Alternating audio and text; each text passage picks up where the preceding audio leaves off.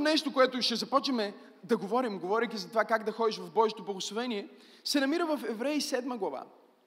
И аз наричам това а, послание с трите заглавия, които вие вече сигурно сте си написали. Ако си изберете едно, ще бъде много лесно. Пълно изкупление, защото всъщност това е началото на изкупването на твоя живот.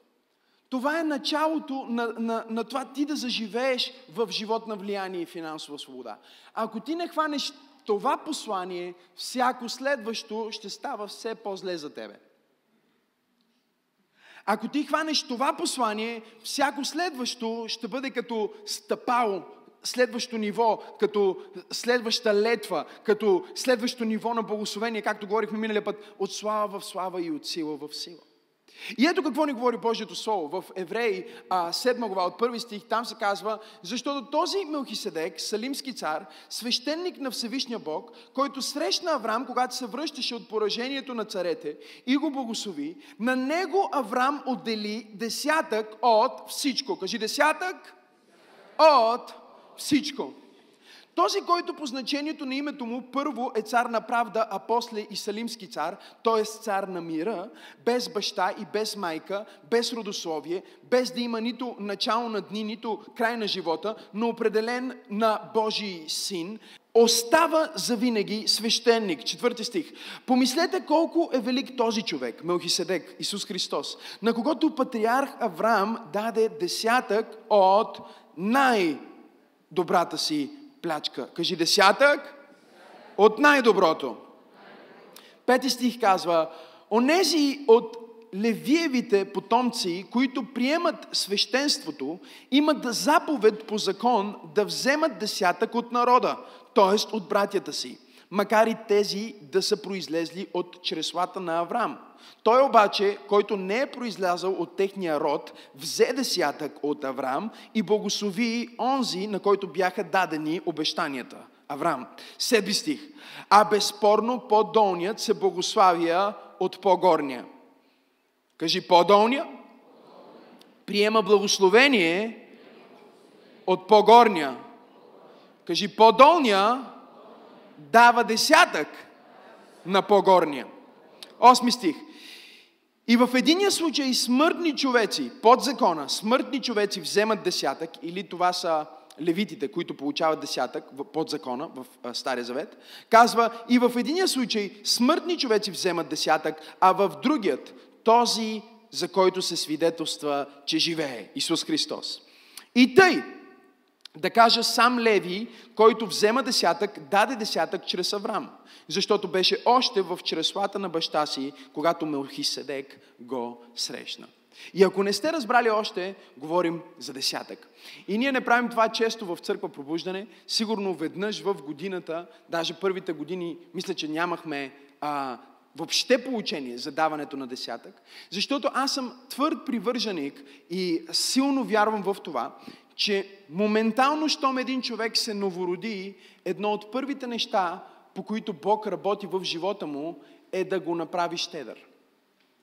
Аз вярвам, че един от първите белези на новорождението и един от първите белези на това, че ти си дете на Бог, е, че ти спираш да бъдеш себичен, което е всъщност естествената тенденция на света, ако не сте забелязали.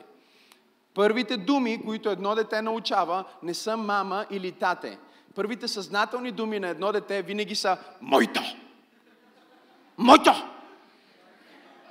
И аз съм сигурен, че вие сте виждали едно от, едно от тия деца, или може би е вашето дете, и всички вие сте били това дете, а някой от вас все още сте това дете.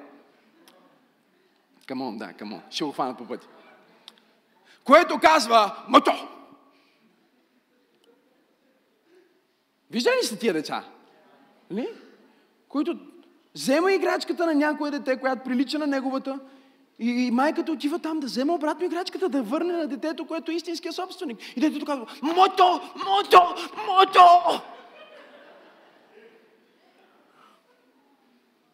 И това е тенденция. Виж, ти знаеш, че твоето дете също е а, под грехопадението в момента, в който видиш първите черти на манипулация и егоизъм. И може да е най-сладкото творение на света, но то също е в падналото естество. Благодаря за това, амин. И затова ти трябва да си внимателен. Кое подхранваш в твоето дете? Подхранваш ли Подхранваш ли себичност или подхранваш духовност, но това е съвсем, съвсем друго послание. Посланието ни днес е, че имаме християни, които все още са на това ниво, в което казват моето. Те още не са разбрали, че нищо не е твоето. Абсолютно нищо не е твоето. Ти си само настойник. Кажи настойник. И аз харесвам толкова много тази а, българска дума настойник, защото буквално настойник означава някой, който не е родител, но за определен период от време се грижи за чуждо дете. Настойник може да бъде също не само на дете, може да бъде настойник на имот. Заминаваш за някъде и казваш на твоя приятел, ето ти ключовете от моята къща, моля те от време на време да отваряш прозорците, моля те от време на време да, нали, съм на чистач, да видиш дали всичко е окей, просто да, да, да, да бъдеш настойник на моята къща. Ако искаш някой път можеш да спиш там, ако искаш можеш да си каниш гости там, но ти си настойник. И какво значи, че си настойник? Означава, че в момента, в който истинският собственик чукне на вратата, той се връща в неговата собственост. И ти я предаваш, защото никога не е била твоя. Много християни днес се борят с проклятие и се борят с егоизъм и се борят с себичност, защото не са преминали през вратата. През едно от най-важните неща, за да живееш в благословения живот. Аз бях сигурно на 13-14, бях тинейджър, когато бях в едно богослужение и имах само 2 лева. Живеех без ток и вода и проповедника говореше за дарението, както преди малко ние събирахме а, нашите десятици дарения. И в момента, в който той говореше, никой не ме научи на сене и женене, никой не ми го е получавал, никой не ми каза, че трябва да си дам десятъка. Аз чух гласът на Светия Дух в сърцето ми, който ми каза, дай всичко. И в момента, в който аз чух дай всичко, аз казах, мини зад мене сатано. Защото това бяха моите два лева, моите единствени два лева, които аз бях калкулирал по начина по който калкулираш, когато нямаш никакви пари. Нали знаете как калкулираш, когато нямаш никакви пари? Калкулираш до 35 стотинки и 45 стотинки по такъв начин, че 35 да се срещнат точно с 65, за да стане кръгло и да не ти останат 5 стотинки, но да оптимизираш всяка стотинка. Имам ли хора, които са били там? Така че аз бях на това място в живота, на което исках да оптимизирам всичките си стотинки. И ето ме тук, в това богослужение, тук що съм се спасил, радикално съм се новородил, преживял съм най-голямото благословение, обаче живея без ток, без вода, в мизерия и седа някъде така по средата на залата, говорителя говори за дарение и събира дарение и по такъв начин Святия Дух се движеше на мястото, че аз получих това убеждение, че Господ ми каза, посей всичко. И всичко, което имах, бяха тези два лева. Аз не знаех кога ще имам следващ приход. Не знаех кога ще дойдат следващите ми пари. Такъв ми беше живота тогава. Разбирате ли какво искам да кажа? Просто тези пари бяха всичките пари, които имах до не знам кога. Може би два дни, може би пет дни, може би повече. И аз бях планирал тия пари, точно как ще ги използвам и какво ще направя с тях. И в момента, в който аз казах на Светия Дух, окей, ще дам тия два лева, последните ми два лева, единствените ми два лева, и взех те хартини два лева и ги сложих в съда за дарение. Аз усетих буквално как бях освободен от нещо. Не мога да ви го опиша. А, не говоря просто, че бях освободен от тия два лева. Това е... Някой казва, разбрахме, ти си бил освободен от последните пари. Не, не, не. Говоря за това, че страхът от това как ще се справя, как ще се нахраня, нали, кога ще дойдат следващите ми пари, буквално робството на мамона беше разчупено в едно дарение. Беше разчупено в едно даване. И аз харесах толкова много това чувство и това, което стана след това усещане – че това стана начин на живот. И затова ви получавам днес това получение, защото аз искам вие да живеете в същото благословение, в което Бог ме благословил мен да живея. И това не означава, че а, вие ще имате а, същите, а, същите точно толкова пари в банката си, но означава, че вие ще можете да спите спокойно, точно както аз спа спокойно ще означава, че няма да бъдете като хората в света, които се скътат пари и се се опитват да си стискат парите и се нямат достатъчно и винаги ги е страх, че нещо ще се случи и те ще изгубят всичко и ще останат на улицата. И те работят с този страх и живеят с този страх. И ако ти си тук в тази зала и имаш такъв страх, това не е осъждение към теб, но Господ ти предлага Неговата освободителна сила в живот на щедрост и в живот на даване. Библията казва, по-блаженно е да даваш. Благословенно е да даваш. Помазано е да даваш. Божествено е да даваш. Християнско е да даваш. Свръхестествено е да даваш. Когато ти даваш, ти влизаш в Божието благословение. И така аз започнах, работих с права ми на женския пазар и на всеки курс, който правих, за да донеса стока от фирмите, които бяха отзад, получах 50 стотинки на продаден продукт. Това беше моя комисион. И работил съм много неща, но това беше едно от основните първоначални неща, които работих там и а, след това ми увеличи комисиона, като почнах да си дам десятъка, а, ми увеличи комисиона на един лев. Така че на всяка сделка правих по един лев.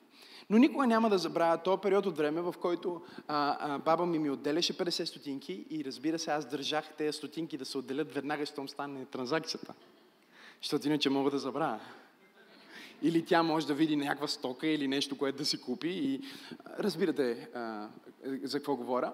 Но не бях толкова радикален заради 50 стотинки, за да си ги взема обратно, а заради 5 стотинки, които бяха десятък.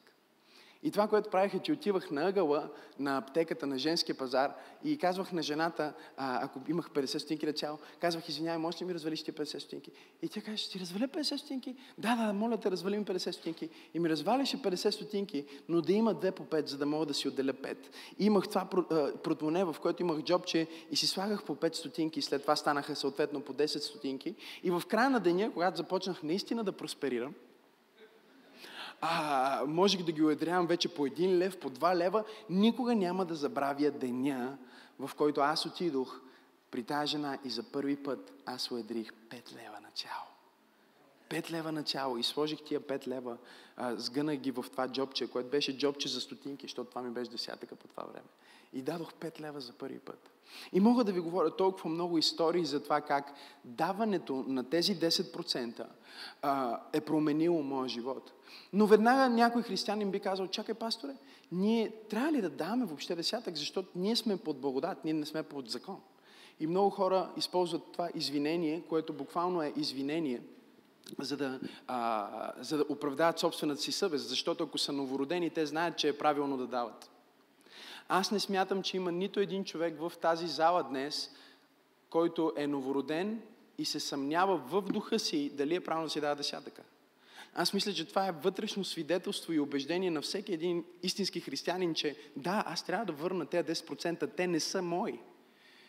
Но за тези от вас, които се чудят и казват, ами той е под закон, ние виждаме още в първите стихове, които прочетохме, 430 години преди закона, Авраам даде десятък на Мелхиседек, който буквално е преобраз на Господ Исус Христос в, Стария, в Стария Завет или превъплъщение в Стария Завет.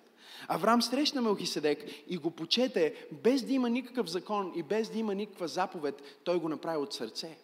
Така че погледни човекът и му кажи, ние не даваме десятък под закон, кажи му, ние носиме десятъка по благодат. Кажи, ние не даваме десятък под закон, ние даваме десятък от сърце под благодат. И Библията ни казва, че той срещна този Мелхиседек и даде 10% от цялата си печалба. И това е всъщност дефиницията на десятъка. Десятъка е 10%. Кажи 10%. Обаче също така, тези 10% Библията ги нарича първи плодове. Кажи първи плодове.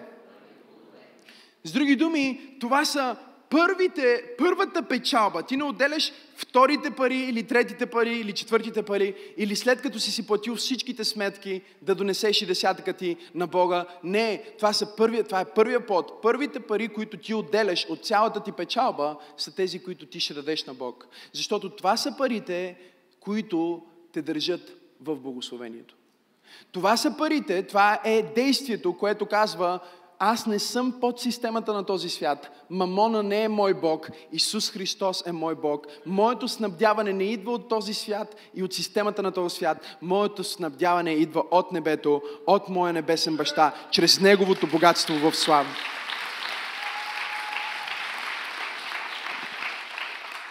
Нали, разбира се, хората казват, той е под закон. Не, не е под закон. Даже можем да ви покажем още повече време преди закона. Това е 430 години преди закона, но ние имаме първите примери за даване и за десятък още в историята за Кайн и Авел.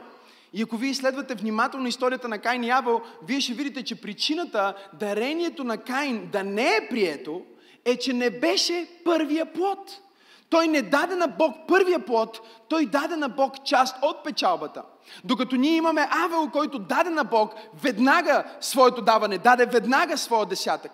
И всъщност това, което десятъка прави, тези 10%, кажи 10%, е, че тези 10% служат като изкупване на останалите 90%.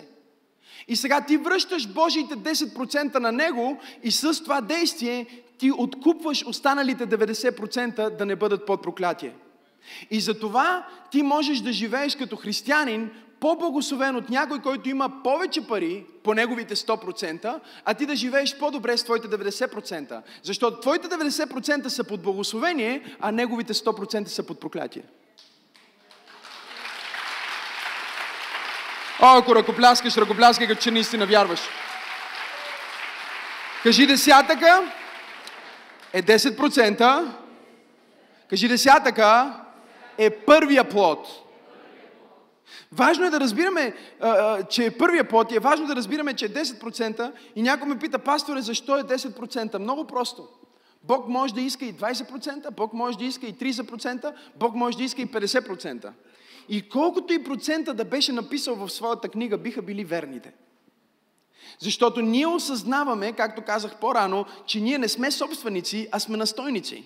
Така че той ни казва, окей, аз те благославям с всичко това, аз искам просто ти да дадеш 10% на моя дом, в моето хранилище, в, в моята църква искам да дадеш тези 10%. И това ще благослови или ще откупи останалите 90% да не бъдат под духа на света, а да бъдат благословени. Но Бог избра числото 10, защото 10 в Библията означава изпит. Кажи изпит. И така всъщност всеки път, когато дойде време за теб да даваш твоя десятък, ти минаваш тест. Ти минаваш изпит. Какъв е този изпит, пасторе? Изпита е на кого ще се поклониш. Ще се поклониш ли първо на магазина, където си пазаруваш храната? Ще се поклониш ли първо на магазина, където си купуваш дрехите? Къде отива този първи плод? Буквално означава на кой ти благодариш за този първи плод. На кой ти благодариш за тези 90%? И това къде отиват първите 10% определя дали останалите 90% са благословени или са проклети. Следващия въпрос веднага ще бъде, възможно ли аз като християнин да бъда под проклятие? Не в смисъла на това, че Бог не те проклина и да в смисъла на това, че ти сам се проклинаш.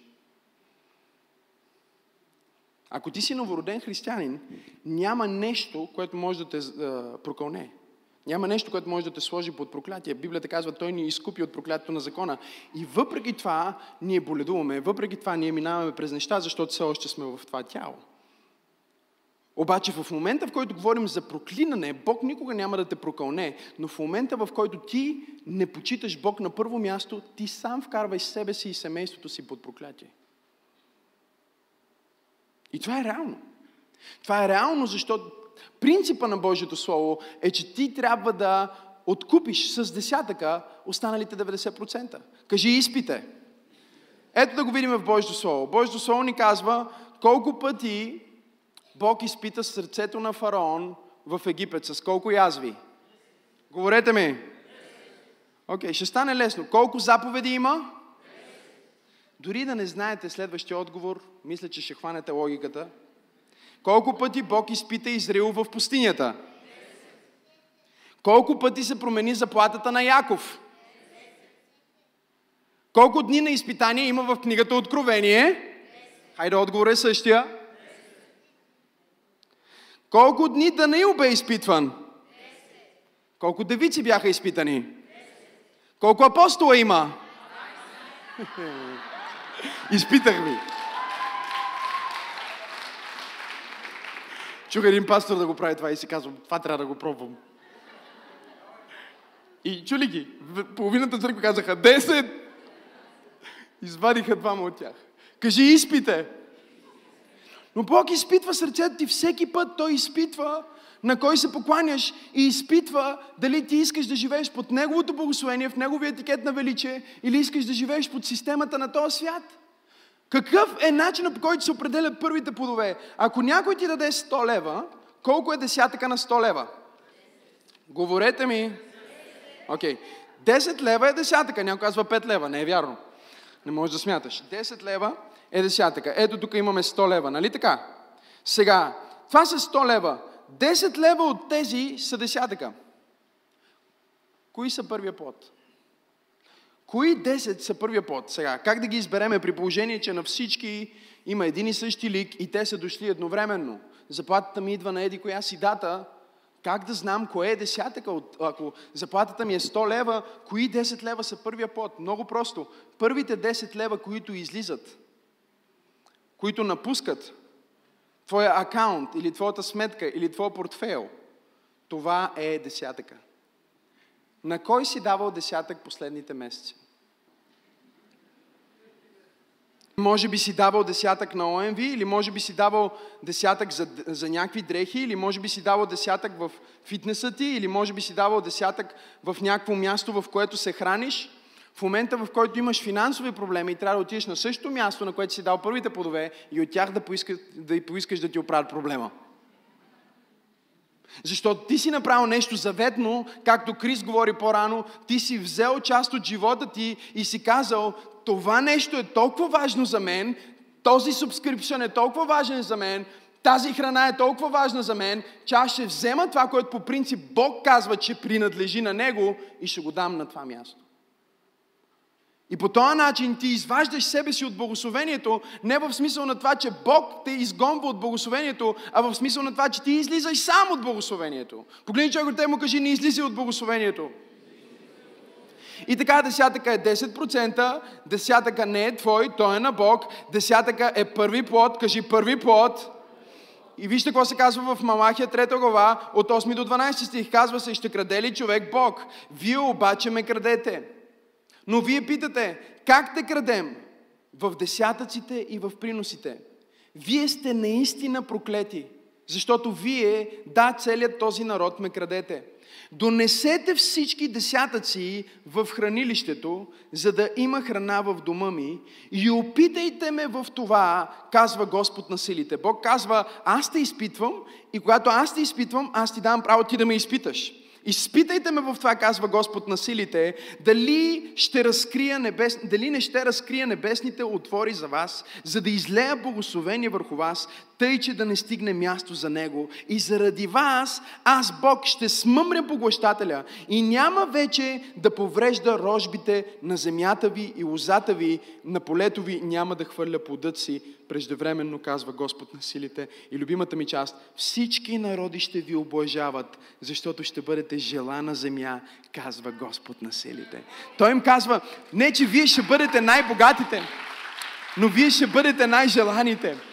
Разбирате ли? А, не, не просто, че вие ще бъдете най-богатите, вие ще бъдете най-богословените. И всички, които ви погледнат, от най-богатия до най-бедния, ще кажат, ние искаме да живееме като тия хора. И когато ви питат как живеете вие, вие ще им кажете, ние почитаме Бог на първо място, ние даваме първо на Него първите плодове, ние му се покланяме и затова небето върху нас е отворено.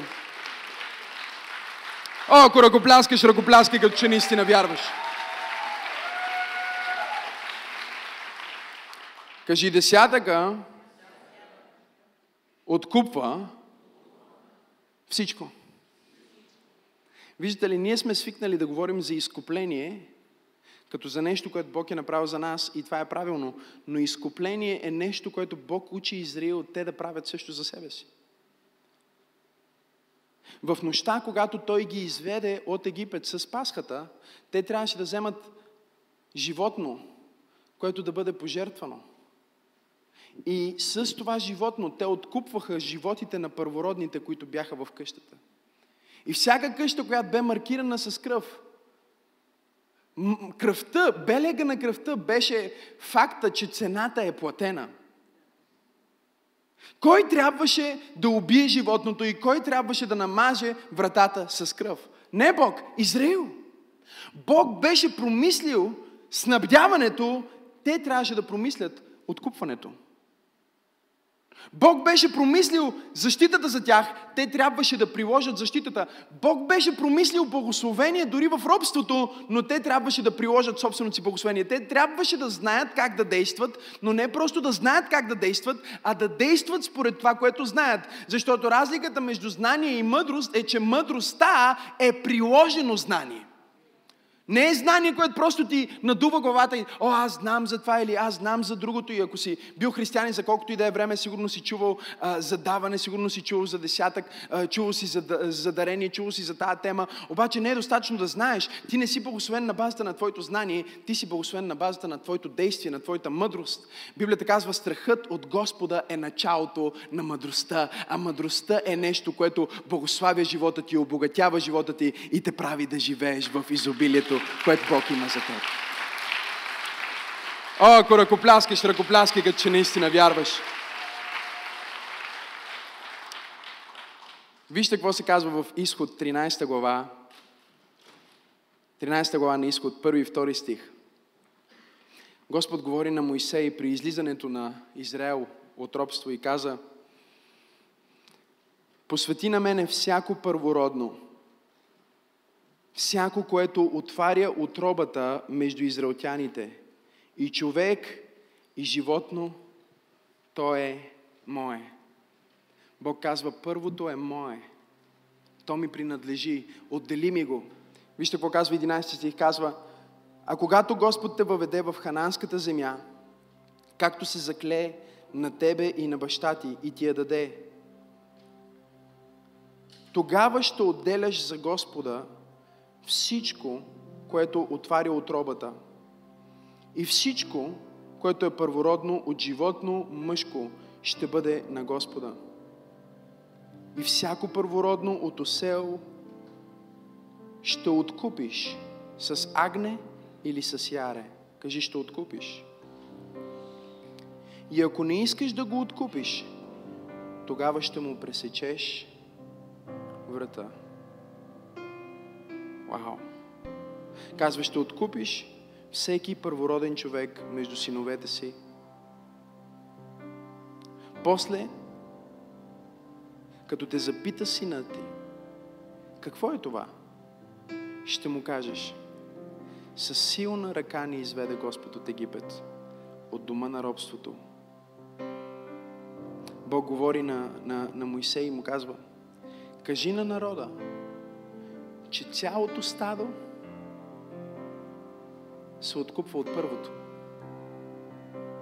Така че когато ти имаш първото, което се роди, или го откупваш, или го жертваш. Но първото е мое. И предизвикателството с първото е, че като отвори отробата първото, ти не знаеш дали ще има второто и третото и четвъртото. Тук ли сте? Когато си дадеш десятъка, ти можеш да си мислиш, ама ще имам ли и за това, и за това, и за това. Но поставяйки Бог на първо място, ти казваш, Бог ще снабди останалото. И не само, че Бог ще снабди, но колкото и Бог да те благослови, чуй, ти ще живееш по-добре с 90%, които са благословени и откупени, отколкото с 100%, които са под проклятие.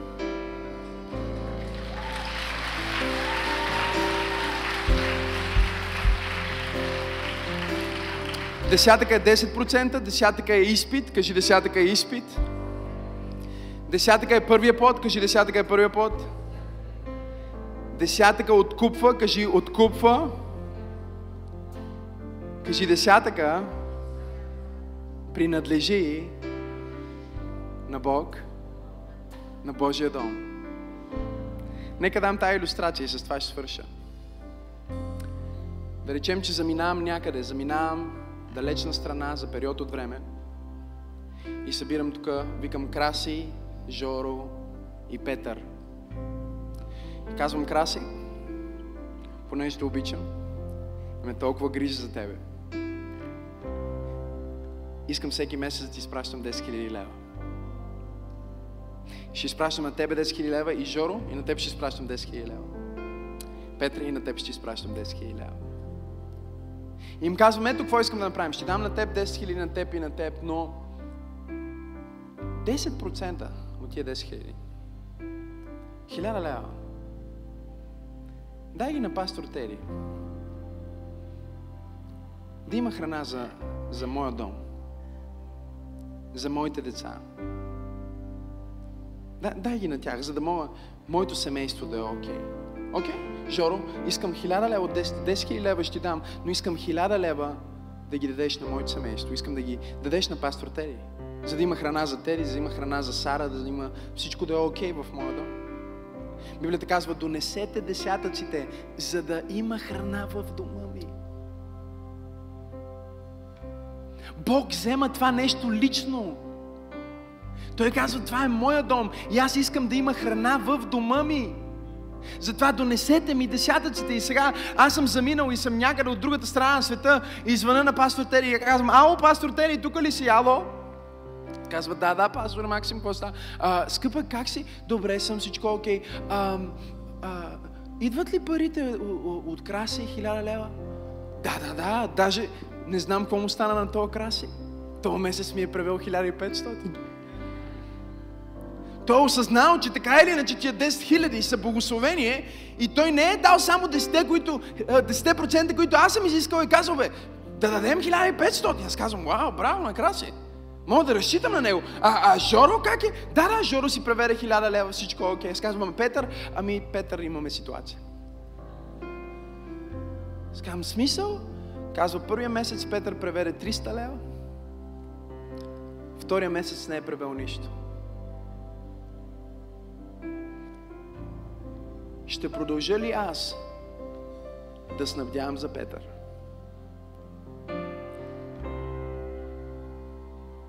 Това е въпрос. Бог не те проклина. Той те благославя. Това дали ти откупваш благословението, определя дали ще останеш в благословението. Аз съм благословил Него, благословил съм Него, благословил съм Него. И сега знаете ли какво ще направя? Аз ще направя това, което Исус каза. Той каза, а, ти не си добър настойник. Тогава ще вземат те 10 хиляди, които ги давах на Петър и на кой ще ги дам? На той, който има най-много. На той, който дава най-много. И сега ще му кажа, аз ще ти дам 20 хиляди и ако искаш, нали, моля те, а, превеждай това, което трябва да превеждаш. И по този начин той пази своето благоволение с мене и остава в финансов завет.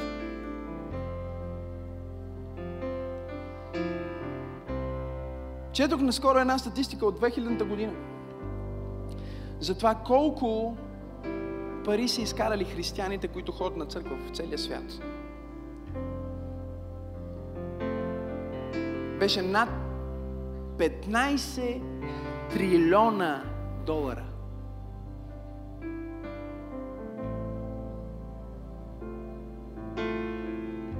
Знаете ли колко процента са дали за църквата?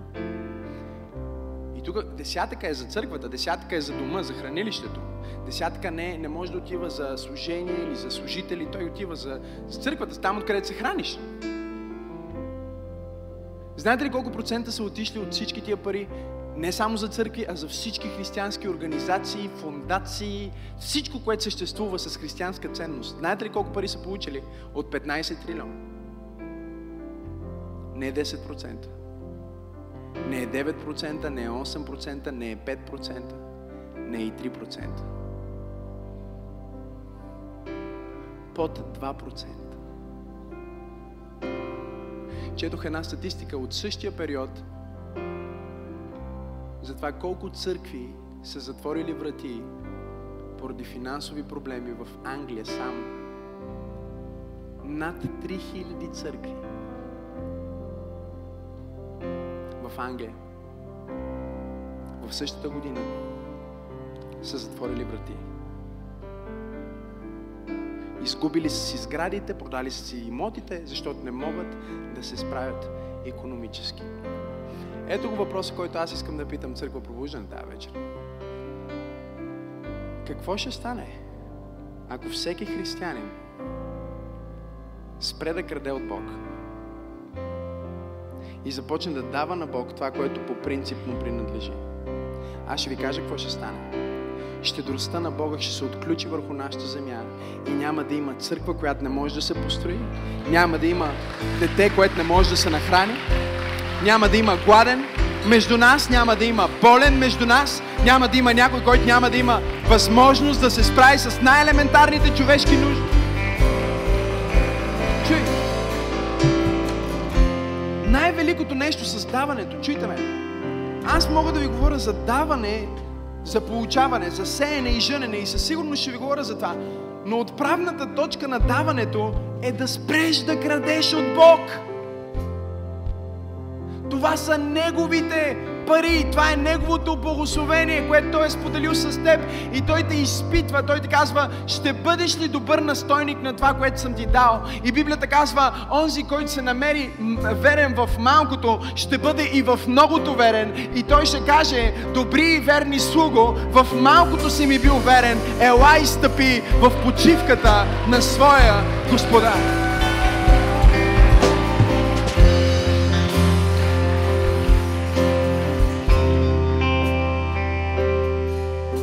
Вижте, църква пробуждане и щедра църква. Аз не казвам, че не сме щедра църква, но със сигурност има хора, които имат нужда да чуят това послание. Има хора, които дори имат нужда да го чуят онлайн, защото хората в друга църква и се оплакват, че няма храна в тяхната църква. Без да осъзнават, че ти трябва да донесеш десятъците и приносите, за да има храна в дома. Не знам за вас, но аз и моя дом ще служим на Господа. Да.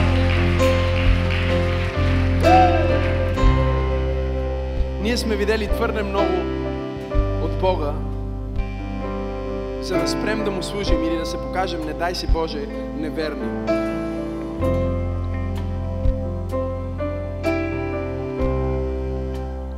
Каза, когато влезнете в обещаната земя и вече имате имоти, имате ферми, имате животни, ако изпълнявате това, което ви казвам правилно, да жертвате от първородните и да ми давате десятък от всичко, един ден сина ви ще дойде при вас и ще ви попита, ще ви каже, бе, тате, знам, че ние сме в бизнеса с животни.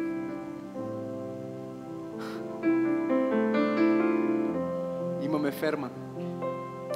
Гледам те тук напоследък, правиш нещо, което ми е много странно. Ражда се ново животно. Хубаво, вместо да го продаваме, вместо да изкараме пари от това, ти вземеш и го колеш. Това не е добра бизнес стратегия. И казва, тогава ще погледнеш сина ти и ще му кажеш, ние не винаги сме били благословени. Правим това, защото бяхме роби в Египет. И Бог с мощна ръка ни откупи. И цялото това нещо, което виждаш, всичко, което имаме, Бог го е направил за нас. И затова ние отделяме първородното, за да винаги да се помни и винаги да се знае, че Бог е този, който е снабдил за нас. И Бог е онзи, който ни е освободил робство. Ще му кажеш, помниш ли дядо ти, помниш ли прави дядо ти, Яков? Помниш, че целият му гръб беше в, в белези. Това са белезите от къмшика. Защото бяхме роби. Но Бог ни направи свободни. Той ни спаси и Той ни изкупи и сега ние му дължим всичко, което имаме. Но Той казва, аз не искам всичко, аз искам само първото. Аз искам само десятъка. И ако ти ми дадеш първото, ако ти ми дадеш десятъка, аз ще откупя останалото. Аз ще изкупя, аз ще благословя. Колкото и да е това, което имаш, ще бъде благословено. И когато е благословено, ще бъде предостатъчно. Когато е благословено, ще бъде преумножено. Когато е благословено, народите ще се стичат при тебе. И ще те питат, как се справиш. Ще го кажа пак, ще го кажа пак. Един човек дойде при нас и не един, периодично ни идват, но съвсем наскоро срещах един човек, той казва, ма ти забогатя, май, бе. Остава с тебе. Добре си. Вика, кажи, какво правиш? Аз му казах, знаеш ли, много е вероятно ти да имаш много повече пари от мен. Най-вероятно имаш доста повече пари от мен. Разликата е, че ти имаш много пари. Аз имам благословение. И моето благословение с по-малко пари се превръща в повече. Защото докато ти имаш повече пари от мене, твоите пари са под духа на света и мамон и се чувстваш, че имаш дупки в джобовете. Да, срещу съм християн, които ми казват, оф, все едно имам дупки в джобовете. Ма ти имаш. Не дупки. Ти нямаш джобове, просто... Защото той каза, заради твоя десятък, аз ще смъмря поглъщателя. И няма да имаш дупки в джобовете и няма да бъде откраднато от тебе.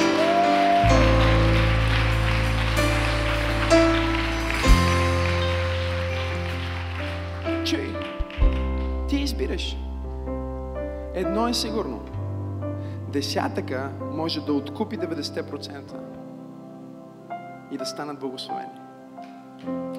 И дори ако не са достатъчни, чуй ме много добре, дори ако не са достатъчни, Нека ти кажа това нещо като дете на Бога, като брат, като пастор.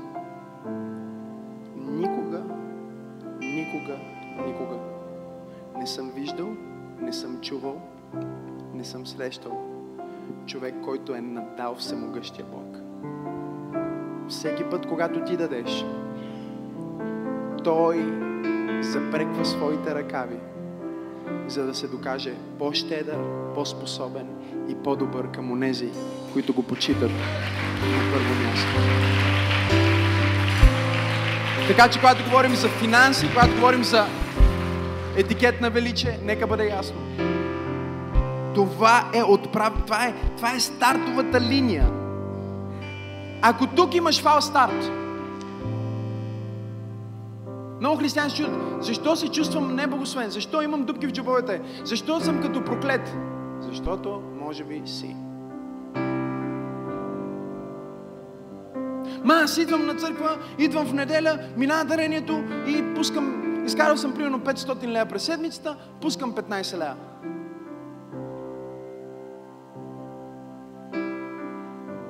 После идваш другата неделя, изкарал си 5000, чувстваш се малко гузно, защото не си дал, казваш, окей, изкарах 5000, то път ще дам повече, 100.